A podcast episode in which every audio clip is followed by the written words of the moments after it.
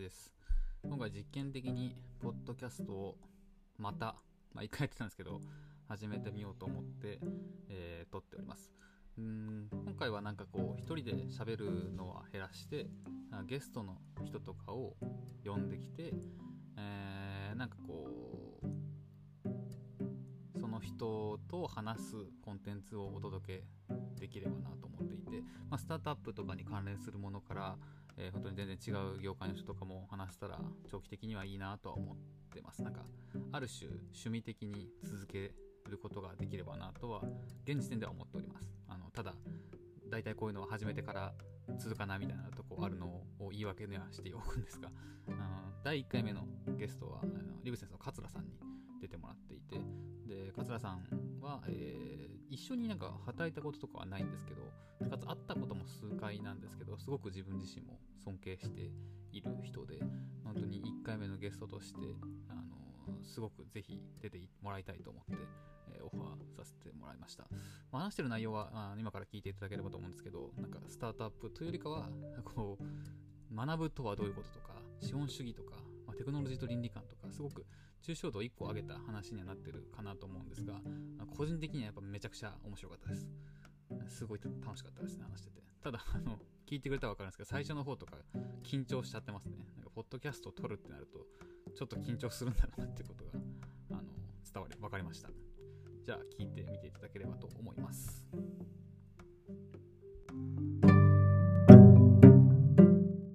じゃあすいません。今日ですね、初めてポッドキャストを撮るんですけど、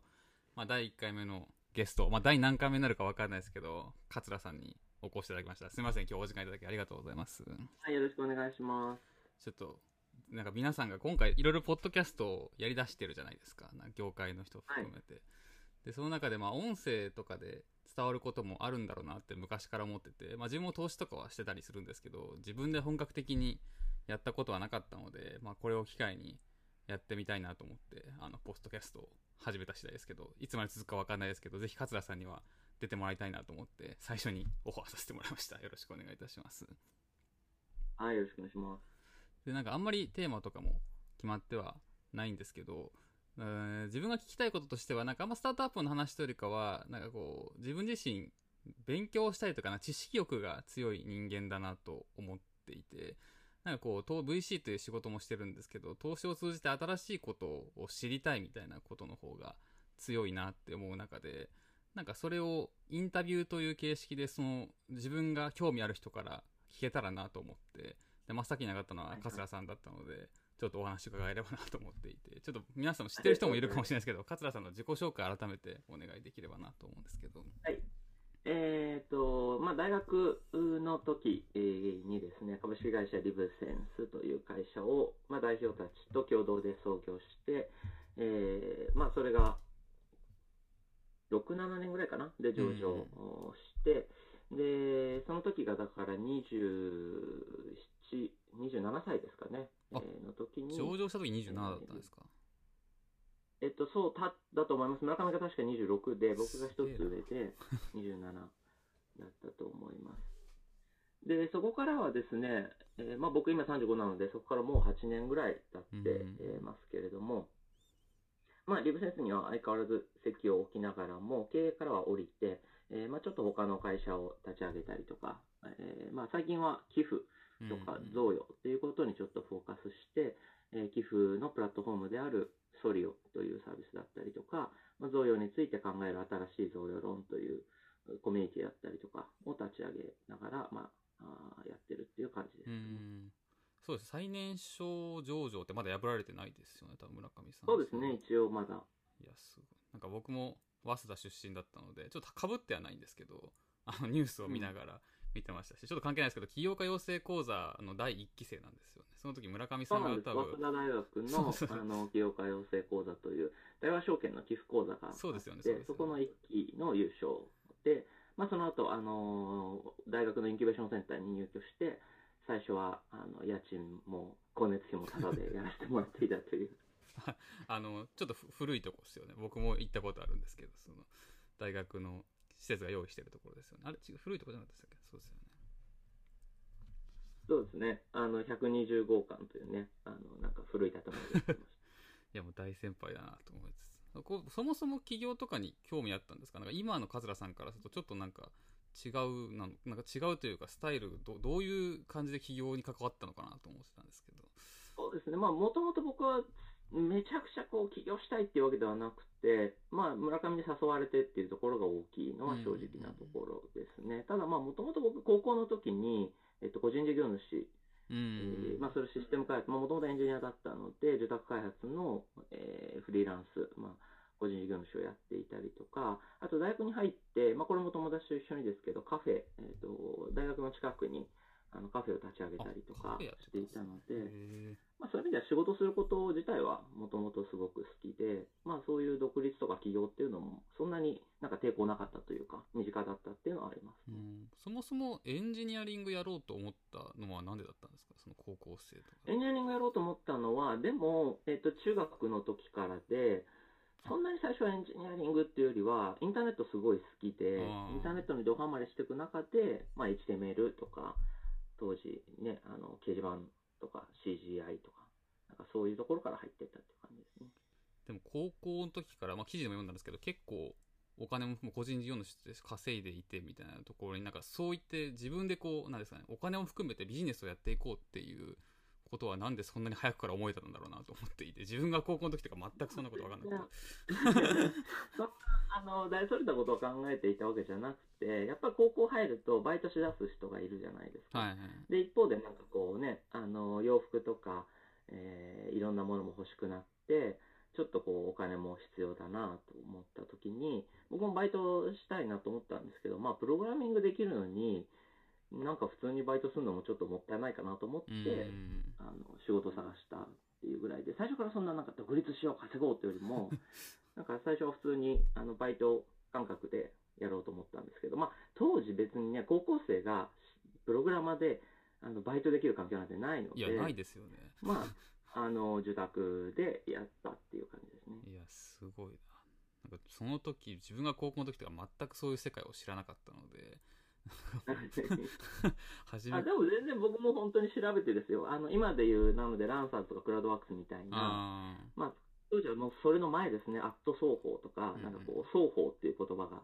あの、取り立たされて、スモールオフィスとホームオフィスみたいなことが言われてた時代ですけれども、なので本当に自分でなんか多分探して、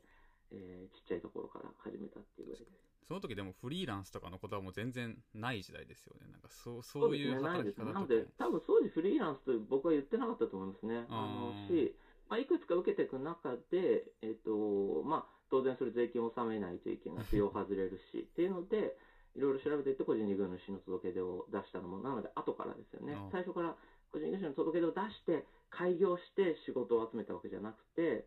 仕事を受けていく中で、あ、これは扶養外れるな、税金を納めなきゃなと言って、個人事業主になったっていう感じです。いやでもすごい早いからそういうことも学生の時とかは全く何も僕は考えてなかったのです すげえなので本ばっか読んでましたね、まあ、本本っていうところも含めて、まあ、ちょっと次の質問なんですけどなんか桂さんの印象って、まあ、今ズームでインタビューささせてもらってるんですけど後ろめちゃくちゃ本あるなっていうところも含めてなんかこう、はい学生時代はまあ勉強を含めて好きな人多かったなって印象あるんですけど自分も卒業してからはがっつりこうなんですかね業務領域じゃない本とかを読む機会とかって減ってきたなっていうのは正直思っていてなんかこういわゆる学生してもそういった本含めてなんか勉強していこうというか知りたいみたいなところの根源的なところは何なんですか？なんかすごいちょっと抽象的な質問なんですけどなんでそんなにこう新しいこと含めて勉強していきたいというかよ知りたいって思えるのかなみたいなところを聞ければなと思うんですけど。でも、まあ、まさに、えっ、と、中地さんがもう冒頭でこう、知る欲が強いみたいなことをおっしゃってましたけど、僕もともとやっぱりこれは、えっ、と、知るっていうことの楽しさ、うん。発見、えー何かがあと、まあ、単純に知るというよりも、つながるとき、えーうん。既存の知識と新しく知ることがつながるときとか、なんかこう、まあ、よくね、点と点がつながったとかね、あと、あのー分かった、もやもやしていたことが理解できたときとかって、やっぱりそれ自体は普遍的に楽しい営みだと思ううんんですよね。うんでむしろ、えー、と人がし何か本を読まない、えーもしくはそういうこう、ね、目先に役に立つものは調べたり読んだりするけれども、そうでない、まあ、読まないっていうのは、別にそれ自体にが楽しくないからじゃなく、何かブロックがかかっている。うん。まあ、目先のことで精一杯になっているとか、単純に本を買うお金がないとか、うんえーなんか敷居の高いものだと思いすぎているとうんうんか、うんやっぱ本って特にね、そういうふうに言われやすいですよね。まあそうですよのね。ちょっとこう、高尚なものだと思われすぎてるなと思うんいますね。なんかこう無用の用とか有用の用とか言うじゃないですか。なんかそういう意味でこう有用なものに関しては有用そうに見えるものの方がなんか売れそうだなとは思いつつもでもなんかこううん。社会に出てからこそ知りたいものって増えてきたなっていう感覚はあってなんかこうちょっと議論がずれますけど大学に入るのなんかよく社会人してから大学に入った方がいいみたいな教育制度の提案してるところもあるじゃないですか。なんかあれも確かに正しいなと思う時が最近あるというかなんかその最近のダイバーシティの議論も含めて社会に出たこそ気づくものをもう一回学びたいみたいな体系的に学びたいみたいな欲って出てくるなと思っていてなんかそこのきっかけ作りとかができたら社会的にも面白いんだろうなと思っていてなんかしらすとかっていうのはそういった意図で運営されたりしてるんですか？なんかしらすとか運営してるでもまさにそうですね。あの、大学に入り直すのはもちろんいいと思うんですけれども、別に大学だけが、えーそういう知識教養を得る場所だとは思ってないですうんし、やっぱり大学は大学で、あの、すごく今分かれちゃってますよね。まあ。あの分化されて、まあ僕もね、大学行きましたけれども、4年間。うんうんえーそれでこう、広い教養が身についたかというと、全然そんなことないですうんうんし、やっぱりそういうところで、しかもまあ、あの時間的な拘束とか、いろんなあ制約もありますし、うん。当然学費もそれなりの金額になってくるので、まあ、もうちょっと緩い形でというか、うん。えーと普通の一般的な社会人が、えー学べる場所、というのは、もっともっと必要だろうなと、まあ、僕自身も思ってましたし、えーそういう場所にしらすはなっていってると思う。確かに。なんかこれもちょっと別の質問なんですけど高校の時までってこう、まあ、受験勉強も含めて勉強していた知識でもっとこういうことを知りたいって欲があってでも大学に入るとやっぱりなんかそこを忘れていっちゃうというかなんかこうななんていうんですかねその学ぶ楽しさの壁みたいなのがあるのかなと思っていてなんかそこってどどういう風にしていったらもっと楽しくなんだろうかなみたいなのを思ってなんか考えていてなんかこう塾講師とかってすごい喋りが上手い人とか教えるの上手い人がいるじゃないですか。あれ聞いてなんか勉強楽しくなったみたいな人もいるようになんかこう大学も別に批判じゃなくてこう教えるのが上手い人と研究したい人も違ってくる中でなんかもっとこうみんなが知りたいとかそういう欲望を刺激するようにするためにはなんかどうしたらいいのかなみたいなところはあ別にはみんなのことかなんか世のためというわけじゃないですけどなんかこうふと思うとこがあってなんかそういったのを勉強したいけどでもなんかつまずくみたいなタイミングというかそれを失っていくのをどうリテインするかみたいなとこってなんか考えたりしたことってありますか桂さんとか。やっぱり僕もすごくいろいろ勉強してて思うのは、一人で学ぶのっていうのはものすごくハードルが高あいー。なっていて、やっ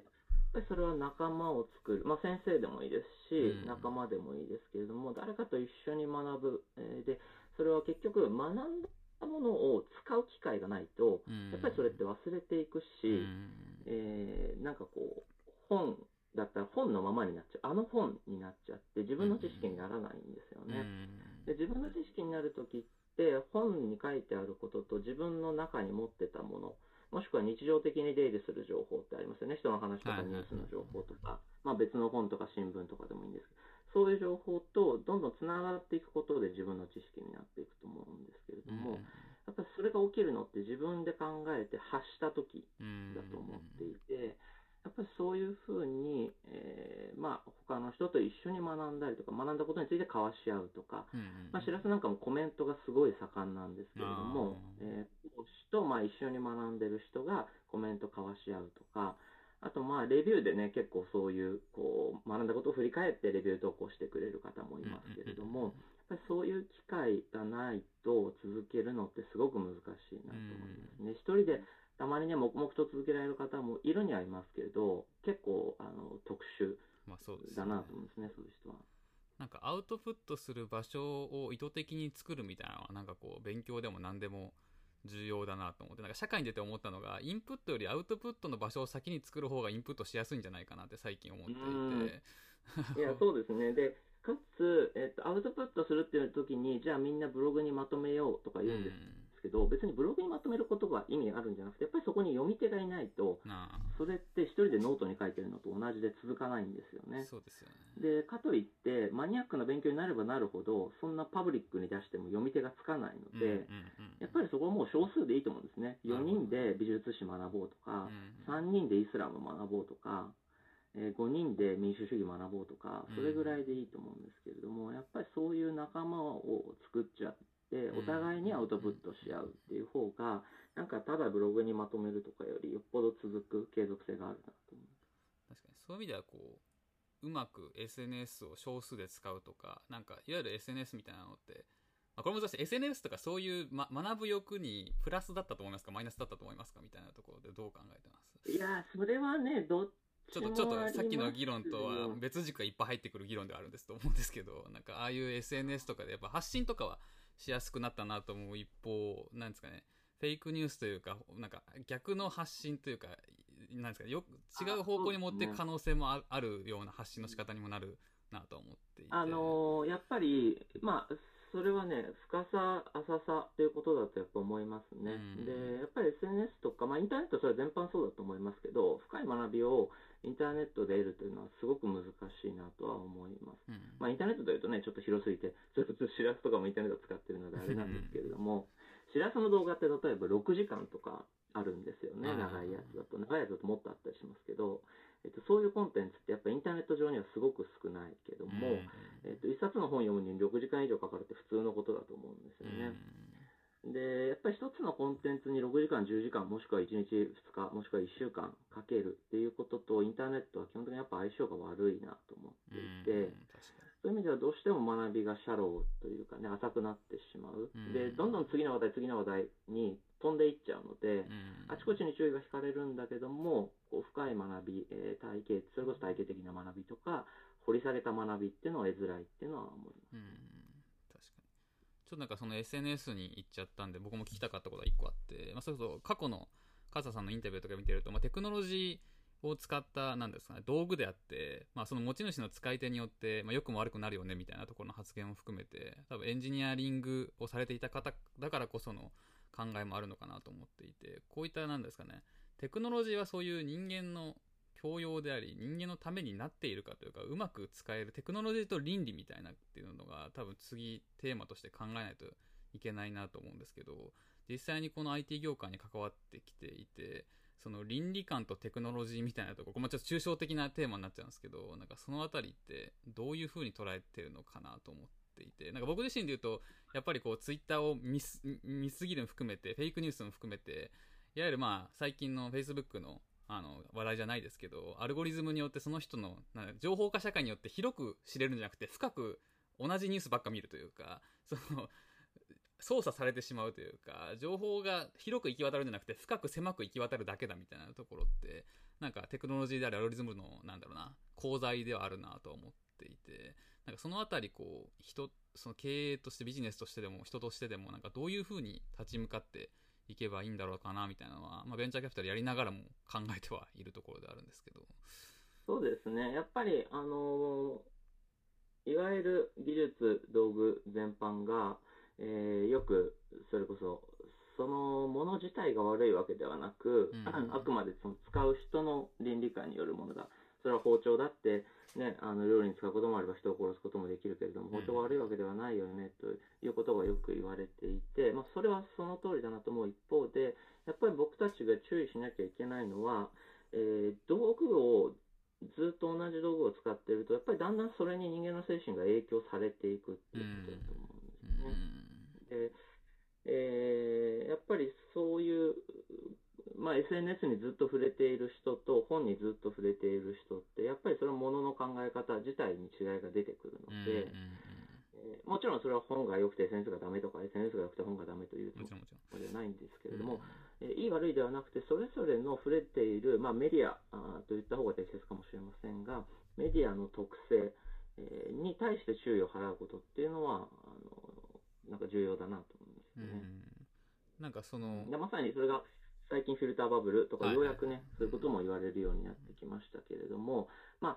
この業界の人はね、リターゲティングがどのように働いてるかってわかるけれども、うんやっぱりそういうことすら知らないといつの間にか陰謀論に囲まれているみたいな人もいますし、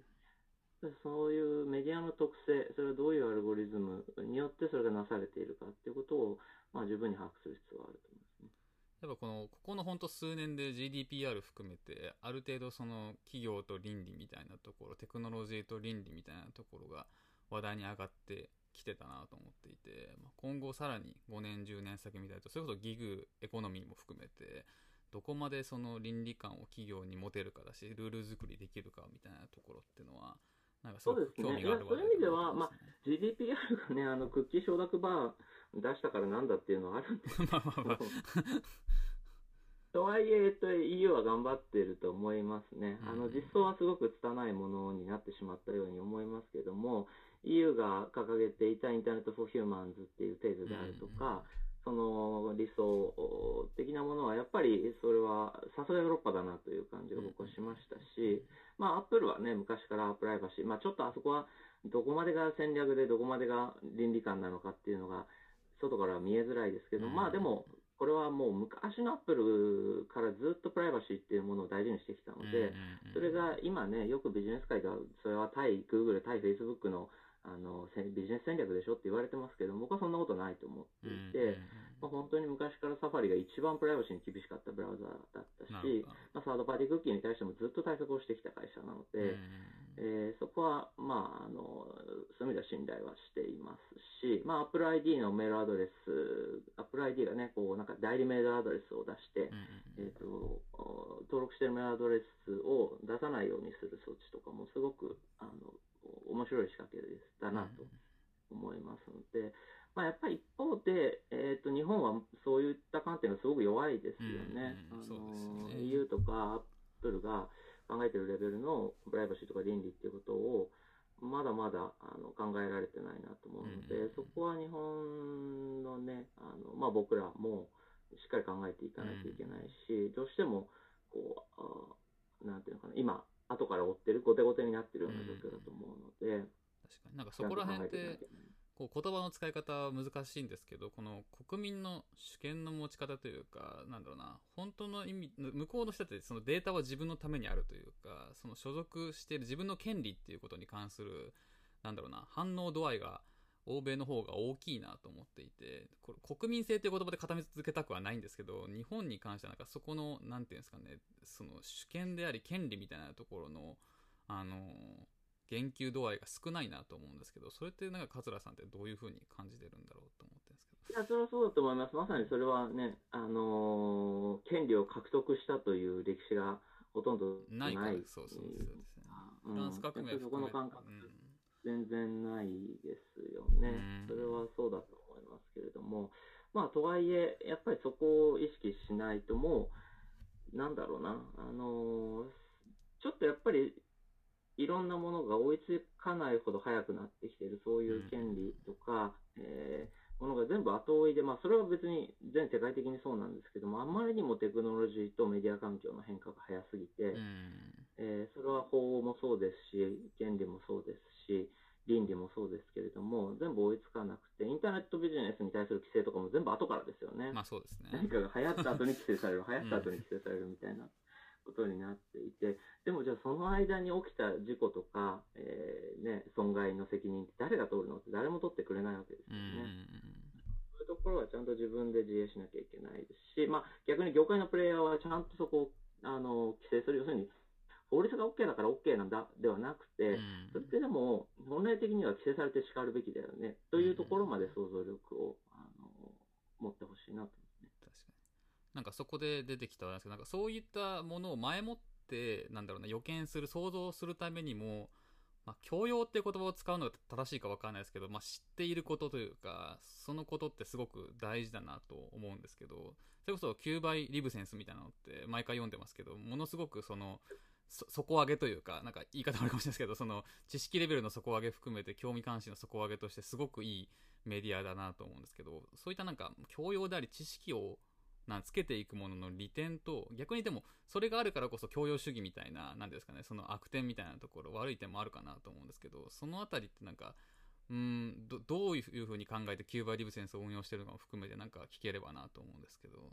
はい、そうですね。でもまさにおっしゃった通りで、僕もさっきちょっと想像力をしてほしいっていう言葉を言いましたけども、僕はやっぱり想像力なんてものはほとんどないと思っていて、うん基本的には知識だと思うんですね。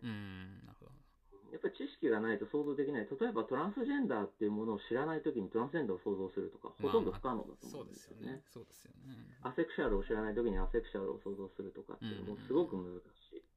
で、なので、基本的にやっぱり知識があって、ただ知識が増えていくと、類推することによって、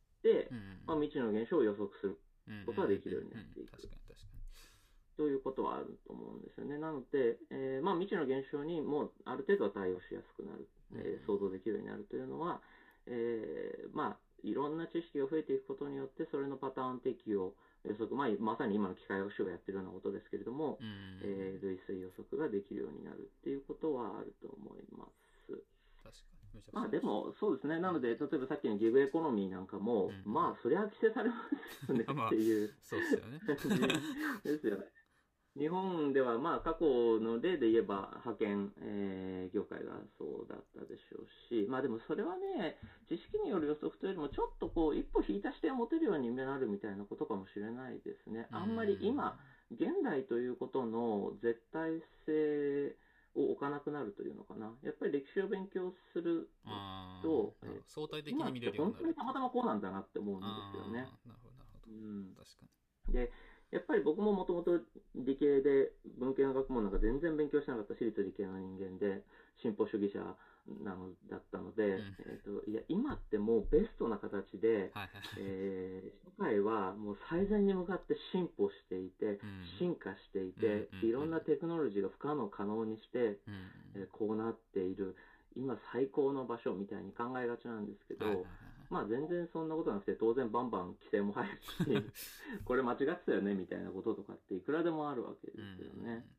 で、やっぱりその、あね、ギグエコノミーももちろん素晴らしいねもういっぱいあったと思います。住所も持たないような人が、あの、僕も、えーそういう人がなんかこう生活保護状態を奪いイーツによって稼ぐことで出したみたいな記事を見たりして、あそれは素晴らしいこともあるなと思いましたけれども、やっぱり長期的に見ればあれってきちんと雇用と同じような保障がされてしかるべきだと思いますし、まあ日本でもね、あの、ウーバーイーツユニオンとか頑張ってますけれども、そういったような動きが出てくると思います。まあちょっと話がそれましたが、えっ、と、まあそういうことですね。あの、最先端のものに関する、えっ、と、価値づけがちょっとね、あの、あの落ち着いて見れるようになるというか、うん。そういったことはでも本当にあの、キューバイリブセンスとか、まあ、業、業、ちょっと業界にいる身としてはめちゃくちゃいい試みって言ったら、ちょっと上から目線失礼ですけど、すごくいいメディアだなと思っていて、ああいったもので触れて知識を得ることによって、まあ、自分の会社であり、その勤めてる会社とか地域、コミュニティに広がってくるっていうところの試みとしては、ものすごく意義があるものだなと思いながら見てるんですよね。まあ、先ほどなんか、でやっぱり、その、悪点というかね、デメリットもやっぱあると思っていて、まあ僕はでもあんまりこう勉強した方がいいよとか本読んだ方がいいよとか言いたくないし、いあの言わないのは、うんそう別にそれで、なんか仕事ができるようになるとは僕は正直思わないんですよね。し、えっ、と、なんだろうな、有名になれるとも思わないし、うん。むしろ、えっ、と、こうディフェンシブな物言いがどうしても増えちゃう。まあ、コロナの騒ぎ見ててもそうですけれども、やっぱり専門家より陰謀論の方がバシッと言うんですよね。はいはい。こうです。あの確かに確かにね。で、言い切れるんですよ。で、基本的には多面的な見方をつければつけるほど物言いって、あの、言い切りができなくなっていく。なるほど。そう、おっしゃる通りですね。で、話も長くなっていくし、何言いたいかよくわかんなくなっていくんですよねはいはい。はい。でもちろんそれをね、あの、なんとか組み立ててやってるプロの知識人の方々とか、うん。えーまあ、サッカーの方々って素晴らしいと思いますけども、それはまた特別な別の、あの、技術が必要になってきて、うんうん基本的にはこう何か孫ついた物言いがものすごく増えてい、えーいくっていう、ディフェンシブになっていくっていうことはあると思いますし、うん、そういう意味ではね、あのやっぱり、ツイッターとかでね、活躍してるインフルエンサーの方々は、まあ、わざとやってる人もいれば、あの、天性のものでやってるある種うん狭い見方で乗り切ってる方も多いなと思うんですけど、ああいうことがやりづらくなるというのはあると思うんですね。うん、なんかそういう意味も、まあ、資本主義も含めてですけど、なんか、教養が、なんか高まれば高まるほど、なんか例えば、そのディフェンシブとかも多面的な物事を見る人同士で認め合うみたいなところがなんか出てくるじゃないですか。で、一方でそういったポピュリズム的というか、その分かりやすい言葉で、あの、賛同を得る人も出てきて、もどんどん分断が進んでいくみたいなところって、より加速していっちゃう面もあるのかなとは思っていて、そういった教そうですね。まあ、あとそういう意味では、はデメリット、まあ、これデメリットというよりも、そうなりがちなので注意しましょうという話なんですけども、やっぱり、なんかこう、知識持ってる方が偉いとうん、か、えっと、勉強してないいやつはバカだとかうんいうふうに考えちゃう人がすごく多いなとは思っていて、ぱりそれも僕はあんまり勉強しましょうとか本を読みましょうと言わない理由でもあるんですけど、別にそれは大したことじゃなくて、なんか、まあ、やっぱり僕からすれば、最初に言った知る発見っていうことを楽しんでる、いわば娯楽の一つだと思っていて、逆にそれぐらいで、もちろんそれがね、あの、社会に役立つ社会のためであるっていうことがないとは思ってないですけど、けれども、それを娯楽ぐらいに持っとかないと危険だな、危ういなっていう感じがします、ね。そうです。なんかその、そうしなければいけないものってなんかよく、なんか義務感でやるのってちょっと違うなと思っていて、そういう意味でなんか知るっていうことが楽しいみたいなことって多分人間の一つの知らないものに出会うみたいなのって多分一つのなんかなんかの脳の何かわかんないですけど多分出るものの一つだと思ってるので、なんかそういうのが多く人生の機会であるといいなと個人的には思ったりはしていて、なんかもし。自分がまあ起業することはまあ全然考えてないですけど、なんかそういう本屋やりたいって昔から言ってるんですけど、なんかそれはなんか なんかそこに繋がってるというか、なんかた本屋とか行くとセレンディピティじゃないですけど、たまたまこんな本あるんだとか、なんか面白そうみたいなのに出会いやすいなと思っていて、なんかそういうのはなんか世の中にもっと増えていったらいいなとは思ったりするんですよね。でもそうそう、もしね、これを聞いてて、とはいえどっから学べばいいかわかんないという方がいたら、ぜひですね、僕がお勧めするのは大きい本屋さんに行って、えー、例えばですね、まあこれ何でもいいんですけども、例えば、千曲学芸文庫の棚とかの前に立ってちょっとゆっくり眺めてみてほしいですね、ね。面白い、確かに。必ず興味があの惹かれるテーマって見つかると思うんで、うんうんうんえーやっぱりそういうところから、あの手を出してみるとね、なんかこう、あ、自分こんなのに興味あったんだってうんうんいうか、うんやっぱこれ気になるな。別にそれはね、あの変な高尚なものじゃなくていいんですよ。うんうんうんちょっとこう、興味そそられるなっていう、気になるなっていうものでいいんですけれども、そういうとこから入っていくといいと思いますね。で、ネットの場合ってそこから深まらないんですよね。そこから深まったり、外に繋がったりして、なんか気になるって調べて、それで完結しちゃうんですけれども、やっぱり、あの、一冊の本になると、そんな浅いところで絶対終わらないのに。で、うんうんうんそこから他にこう、職種が伸びていくというかね、知のネットワークが伸びていくということは味わえると。なんかこう、自分の知らなかった欲求に気づけるみたいなのは面白い瞬間ですよね。本とか見てて、あ、なんか気になるみたいな、ビビッとくるテーマ設定であり、文言みたいなところって、やっぱ日々生活してる中で、何かしらの不満とか、何かしらの壁とか含めてぶつかるはずで、なんかそこに対して、一歩なんですかね、あの、さし、補助線引いてくれるみたいなものってある気がしてて、そういうのは本屋行くと見つかるんで、僕も好きだなと思うんですよね。すいません、ちょっと、いろいろ話が蛇行しちゃったんですけど、ちょっと聞きたいなと思うとか、もう一個、寄付っていうテーマについて、勝田さんといえばちょっと聞きたいなと思っていて、なんかこう、寄付っていう行為に、そもそも、あ今、もちろん、あの、それとか含めていろいろやられてると思う、新しいゾウヨロも含めてやられてると思うんですけど、そもそも興味持ったきっかけとかってど、どういうタイミングから興味持たれたんですか、寄付とか。えーっとね、どういうタイミング、まあでも、まあ昔から別に全くしてなかったわけではないんですけど、うん大きく興味を持ったのは、やっぱり上場して、えーっと、多くの人は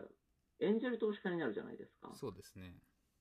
で、その時に僕もちょっと考えた。まあもちろんエンジェル投資家ということも選択肢として考えましたし、うんうんでもなんか投資じゃないなと思ったんですようん。うね。ん、それは、うん、それはまあ僕らが投資を受けてなかったっていうのも一つあると思いまああ、面す。白いあ。のリブセールって投資を受けずに上場まで行ったので、そういうこともあると思いますし、まあやっぱりそれは、えっ、と、資本主義の限界というかね、うんあの、株式会社の限界みたいなことも感じていたと思いますし、その中で、ただ別に投資が悪いとは全く思ってなくて、うんまあ、ちょっと僕、あの、なんていうの、天の弱なところもあるので、まあ、みんな投資やってんだったらやんなくていいかなっていう なるほど。感じですよね。うんなんか投資と寄付の違いとかっていうのは、まあ、僕が桂さんのインタビューとか読む限り、まあ、リターンを期待しないというか、何かそそこが大事なのかなと思ってるんですけど、なんか違いってどういうふうに捉えてるのかなありますか？でもやっぱり、えっと、まあ、あんまりね、法人格にとらわれる必要はないと思います、大前提としてね、うん株式会社だから、なんかみんなすげえ利益最大化に向かってるかって全然そんなことないし、えっと NPO だから本当お金にならない事前事業ばっかりやってるかって全然そんなことないので、はい普通に NPO だって事業売上立てられますし、うん。株式会社だって寄付したりとか、ね、あのボランティアしたりとか、全然お金にならなそうな事業やったりとか、いくらでもあるので、大前提あの箱にとらわれる必要ないと思いますが、まあ、とはいえやっぱり株式会社と NPO って、まあ、そこに携わる人も含め、えっと解決している問題のスコープが違ううんとは思っていて、今やっぱりあまりに、えーね、あのーまあ、資本主義株式会社の方の領域が肥大化して、はいはい。えー、とそちらにばっかりお金が流れるどころか金余り金余りと言われて、うんうんこの金余りっていうのが僕はよくわからないけれども、あの一方で格差が拡大して貧困が広がっているっていうのは、まあすごく滑稽というかね、不思議な現象ですよね。その中で、まあ、別に僕一人が多少どうしたからバランスが取れるわけでもないですけれども、あのもっともうちょっとバランスは取らないといけないな、今はバランスが悪いんじゃないかなとは思って。うん。その中で新しい贈与論とか、そういったところを立ち上げた、まあ、一度僕は説明聞いてるの知ってるんですけど、あの経緯というか、なんかあれをやろうと思ったのはどういったところからだったんですかそうですね。なので、やっぱり僕の中で最初から、えっ、と、正直なんか、この社会課題を解決しようってあんまりないんですよね。うん結構、非営利セクターってそういう人が多くて、この課題を解決したい。まあ、本人が何か原体験を持ってたり、はいはいえー過去を背負っていたりして、この問題を解決したいってのがあるんですけども、僕はあんまりそういう特定のものがなくて、なので、ソリオも新しいゾリオも特定の課題っていうのを掲げてないんですよね。ああ、確かにそうですよね。うんちょっとアプローチは違いますけれども、どちらも、どう人が団体を決めてなくて、うん。えー、といろんな団体にアプローチするような形になってますけども、どちらかというと、寄付ってなんだろうとか、まさに、うん。えー贈与ってなんだろうとか、それって結局、裏側を考えることになるわけですよね。うん。あのえーそれは消費とか投資とか、はいはいはい。えー借りとか貸しとか、えーそういうことを所有とかね、そういうことを考えることにもつながっていくんですけれども、まあ、そういうと、まあ、知るためまあ、のきっかけみたいな場所が僕自身が欲していたっていうことなるほどですね。今後はその寄付に関しても含めてっていうと、寄付含めてその ND、あのそのノンプロフィットな方々も含めての課題みたいなところって、桂さんから見たらどういうふうに捉えられてるのかなと思っていて、僕自身も関わっていきたいなと思いつつ、今はほ本業というか、まあ、まずは仕事、結果出せよって話な時期なので、ずっと仕事やってるんですけど、そういうところにも興味はあるんですけど、なんかどういうふうに見られてるのかなと思っていて。やっぱり、えっと、それは人によって課題に思っているところも違いますしえっと、まあ僕はね、完全にソーシャルセクターにいるわけではないので、うん特に、えっと、彼ら彼女らの考えとはちょっと違ったところを持っていると思いますけれども、僕としてはやっぱり一番課題に思っているのは、えっと、投資対効果という考えがあまりに広範に適用されすぎているうん、なるほど。ということですね。なので、えっ、と、それはもちろん本当にね、あの、マーケットで投資するときは投資対効果という概念があっていいし、はい。えーまあもしくはね、ベンチャーキャピタルみたいな仕事の中では重要なうん考えだと思うし、もしくは投資を受ける起業家、経営者うんという観点でも重要だと思いますけれども、一方で、えー例えば何かをこう、なんだろうな、えーまあ、プレゼント、人にプレゼントするときとか、うんえー税金を納めるときとかね、年金を支払うときとかうんに、えーなんかこれコスパ悪いよねとか、いうふうに考えてしまうっていうことがだんだん増えている気がするんですよね。例えばうん、えっと結婚しない人が親戚にお年玉あげるのはコスパが悪い。自分には返ってこないからうん。コスパが悪いとか。やっぱりそういうご祝儀もなんか払う方が多くて、なんか投資対効果が悪いとか、うんそういう風になっていくっていうのは、どんどんこう、人を孤独に追いやっていく。うん自分を救っているようで、自分の利潤を最大化しているようで、実はどんどん孤独になっていくような考え方だと思っていて、で、やっぱり今、寄付もそういうことが言われ始めてるんですね。寄付の投資対効果、寄付の ROI。で、それはまあ、ある意味では健全な考えでもあって、当然寄付って NPO の活動のために使われるので、そこの活動がスリムで、えー効果的に運用されているかどうか、うんなんかこうね、あのー無駄遣いしてないかどうかっていうのをチェックするっていうのはすごく大事な考えだと思う。一方で、じゃあその効果って何なの？とか、えっと人を最終的に救おうとする、助けようとする行為に、効果なんて定量的に定義できるの？っていうところって、やっぱりできないんですよね。うん。無理にしようとすると、それってこぼれるものが出てくる。うんうん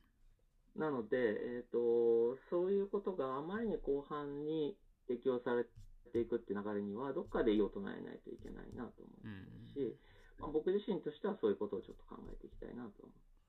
なんかこう資本主義に精神がむし蝕れていくっていう感覚はありますよね。なんかこう全てが ROI によっていわゆるまあマルクスじゃないですけどそのなんですかねコミュニティというかそこのだから贈与というかそこの貸し借りというでなんとか持ってた。貯金がなくても過ごせたってところにいやでもそこの資本がそこに関係性に入ることによってでもこの人に資本のなんか贈与することがどんなリターンがあるんだっけみたいなところになってくるとまあ、なっていく社会に向かっているとは思うんですけどなんかその中での生きづらさというかそこはなんか転換点に迎えてくるのかなまあ迎えてきても資本主義は続いていくんだろうなと個人的には思ってるんですけどなんかこうどうどういうう。ふなそううですね。うんまあでもやっぱりちょっと、特にこれは僕は若い人の話を聞いてて思うのは、やっぱりそれはそういうふうに思いすぎている。別に株式会社だって、えーそんな決まりはないわけですよね。うんだって近代資本主義が始まる前から株式会社あったし、うんうんえー、とその時ってそんなになんか無限のあの財を蓄える機関としての株式会社なんてほとんどなかったわけで、うんまあ、もしくは街のね商店街見てみればわかるようにそんなにこうなんか利益最大化して、えーえーなんかねあの還元していこうその 投資していこうみたいなことってほとんどやってなくて。えーなので、まあ、逆に自営業とか昔から会社をやってる人の方が自然にあのもっと考えていうんて、うん。今やっぱり学生とか若い人の方が何かこう株式会社イコール利益最大化みたいに思いすぎている。うん。そんなことは別にどこにも定められてないし、えーそもそもなんか株式会社って株主の意向を最大限尊重する組織ではありますけど、じゃあ自分が買う100%株主で株式会社立ち上げたときに、それ利益ゼロにしてもマイナスにしてもいいわけですようんうんね。そういうことが、なんかどっかで、えーどっかで聞いてきたような、なんかそういう資本主義的な言説に、あまりに脅かされてるなっていうのを思いますね。なんかやっぱり自分自身が今その上流に近いところでいるからこそ感じるこ功罪というかなんかそのあたりを咀嚼しないといけないなと思って最近資本主義の本ばっか読んでたりしたんですけどうん そこは全然答えは出てないですけど常に考えていかないといけないと思うし、まあ、海外で言うとそれこそまあまあ流行り言葉になっちゃいますけど ESG とかそういったところの中で出てきた金銭のリターンじゃなくてじゃあ二酸化炭素どのぐらい減らしたのみたいなところによってそのファンドのパフォーマンスをレビューするみたいなところが出てきたりもしていてだいぶその、まあ、金融資本主義としてもなんですかねあの立ち向かわないといけない問いにはなってきているなっていう感覚はなんか年々強まってきてはいるなとは思うんですけどうんこれといってうちでは、まあ、あんまり自分の中でまだ思いついてないなってところはあったりはしますね。うところでもそのあたりはすごく。最近の僕の考えてますねそこはすごく。そうですね。まあでも、そう、まあ ESG 投資自体は、まあ僕は半分はいい流れだなと思いつつ、半分はやっぱりいぶかしんでは見ていますし、まあそれが本当にどこまで力を持ち得るのかっていうのは、まあね、こういう流れってたびたび起こっては消えていくので、うん。あの、ね、怪しいところもあるなと思いますけど、まあでもあんまり、なんだろうな、そういうトレンドに一人一人があんまりに乗っかろうとしない方が僕はいいかなと思っていて、うん。まあもちろん利用できるものは利用したらいいと思うんですけども、本来的に自分がどういう投資をしたいかとか、えーどういうふうに社会を良くしたいかっていうことをもっとなんかピュアに考え、まあ、ピュアに考えようとすると難しいから結局いっぱい本を読んでいろんな考え方に 触れる、要するにね、一番ピュアに考えるためには多面的に知らなきゃいけないっていうまあこうパラドックスパがラドックスがあるんだと思うんですけれども、うん、なのでね、投資がいいのか寄付がいいのかっていうのも別に組み合わせてもいいと思いますし、うん、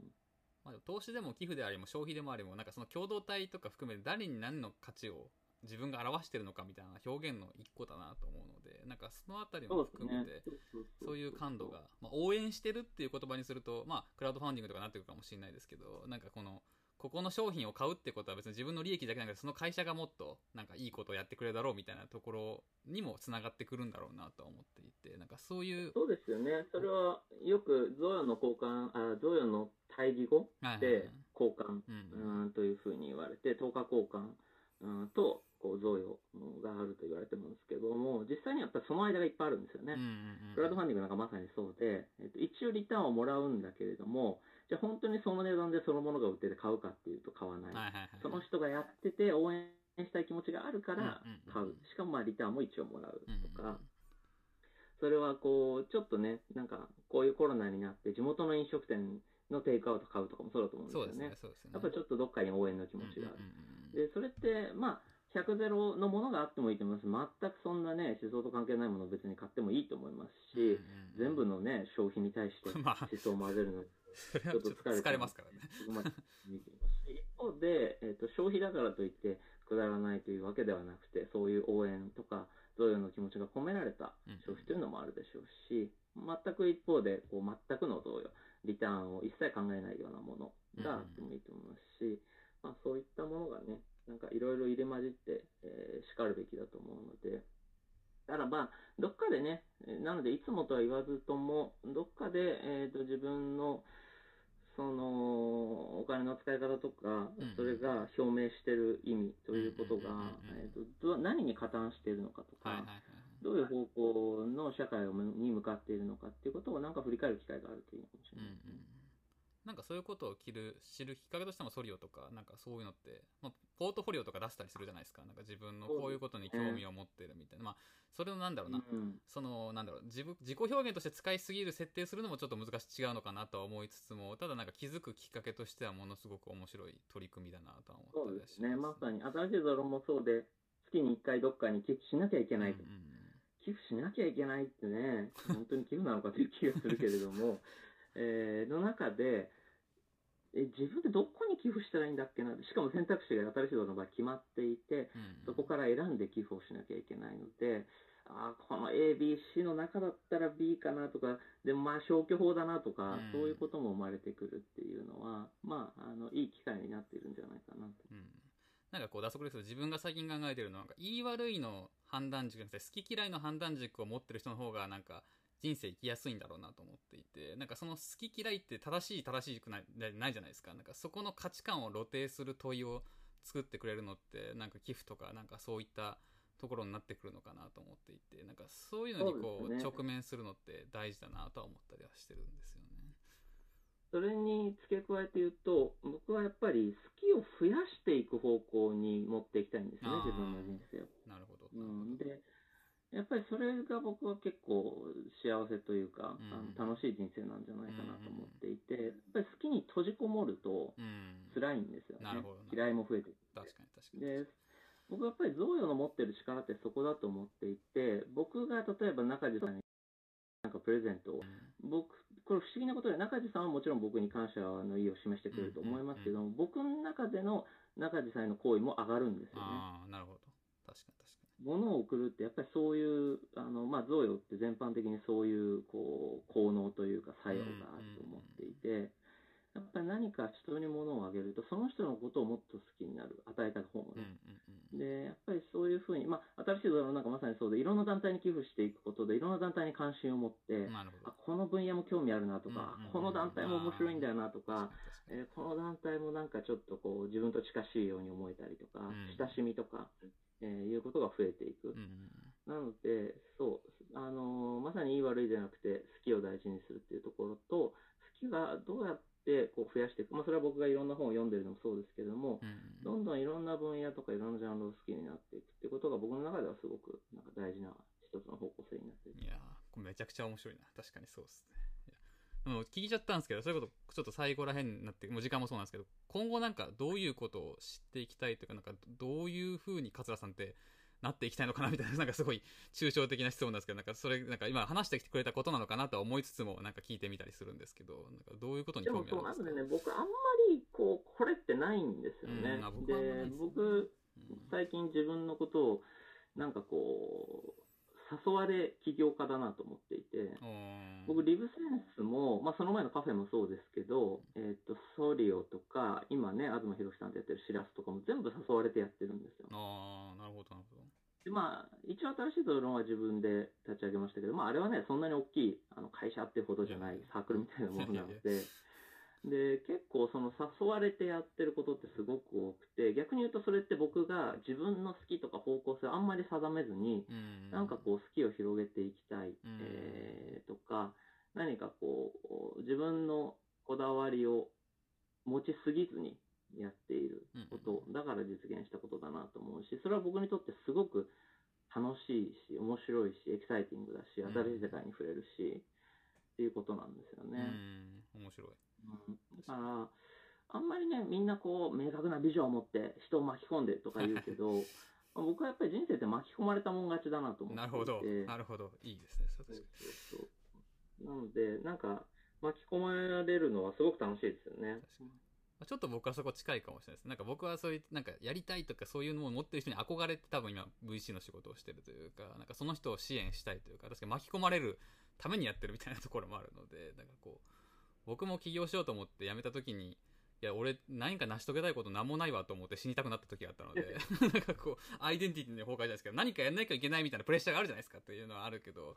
その時に気づいたのはなんかこう人生は因縁で生きようみたいな因縁というかこう因果で生きようみたいなその中で関わってきた人たちを幸せにするというか なんかこう求められたところで咲きましょうに近いかもしれないですけどなんかそういう考え方もいいんじゃないかと思って今、まあ、もちろん VC は主体的にやってるところもあるんですけどでもなんかそういうのは分かるというか僕も大切にしてるかもしれないですねそうそう。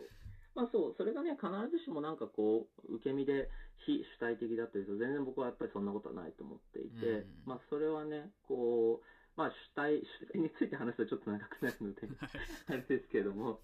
まあ本来的に主体って僕はそういうもの、人との関係性の中で立ち現れ現れるものだと思っていますし、やっぱりね、あの、どうやっても人と、まあこれはね、起業すると皆さん痛感すると思うんですけど、そんな自分のやりたいようにやるなんて不可能なんですよね。そうですね。それはそ それは本当にそう。そう。むしろ代表が一番がんじがらめなだったりもするわけいや気づかれてない事実ですね。それは確かに。ますそうそうそう。だからなんかある種のそういう受け身性というか、あの、お人の声を聞いて、それを、えっと、やらされるんじゃなくて、うんうん。それを自分の声にしていく。本を読んで、他人の考えを自分の考えにしていく。うんえー誰かのやりたいことを自分のやりたいことにしていくっていうことは、うんまあもともとね、誰も赤ちゃんの時にやりたいことなんかないわけで、うんうん。そういうことをしてきたわけですよね、人間って。で、それを大人になってもやっていけたらいいかなと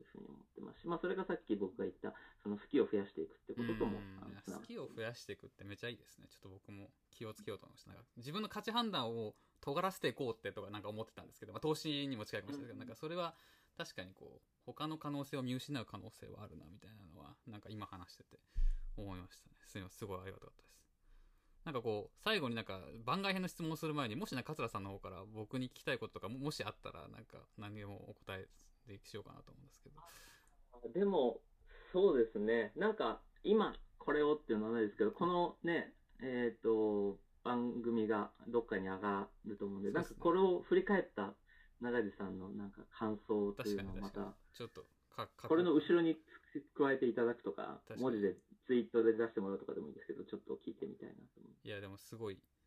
これがどのぐらいユーザーというか聞きたい人に面白いかどうかわからないけど僕自身はすごい面白かったというかう。なんかあんまりこうスタートアップの業界だとやっぱこう CFO は何かそれもすごい知りたいんですけどなんかこうもうちょっと抽象論を上げた話とかもなんか多く出てきてほしいなとかは思ったりはしていてなんかこう明日使える人人材のな人事採用のなんか方法というよりかはなんかもうちょっと社会のためにとか、なんか抽象論を上げた話とかがどっかでできればなと思ってたので、まさにこう、桂さんと今させてもらったテクノロジーと倫理とか、まあ、資本主義どうするっけとか含めて人の生き方どうしていくかみたいなところっていうのは、なんかもちろんそのばっか考えても何も事業は進まないんですけど、でもなんかどっかの、なんですかね、20%、10%ぐらいでは考えつつも、なんかやっていくべきところなのかなと思ってて、なんかそういう話ができたらなと思ってたので、まさになんかすごくできて嬉しかったです。ちょっと、ありがとうございます。すいません。こんなグダグダな感じで申し訳なかったですけど、ありがとうございます。なんか、で、最後になんかこれはもう完全に個人的な興味というか、話にしたんですけど、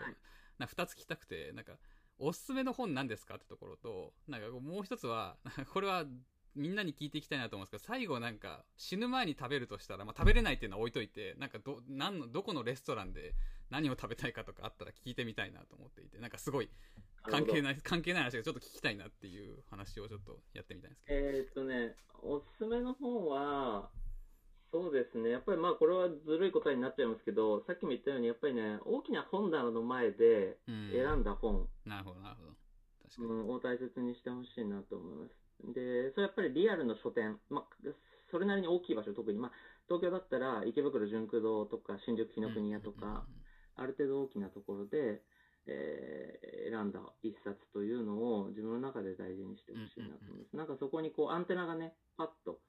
あの立つと思うので、で、その時に、まあ、これでも買わなくてもいいかなと思わずに一冊買っちゃってほしいなって。なるほど、なるほど。確かに確かに。思います。それがすごく。いい本より読みたい本の方が大事な時ありますもんね。なんかこう、世間的にいい本でやりたい本より。探しに行くってことですね。うん。いや、すごい。でも SNS とかじゃなくて、やっぱ書棚で探してほしいなと思います。で、レストランはね、もうこれは完全に思い出、えー、ですね。やっぱり思い出すことって僕は人生の中ですごくあの豊かなことだと思っていて、うん、あの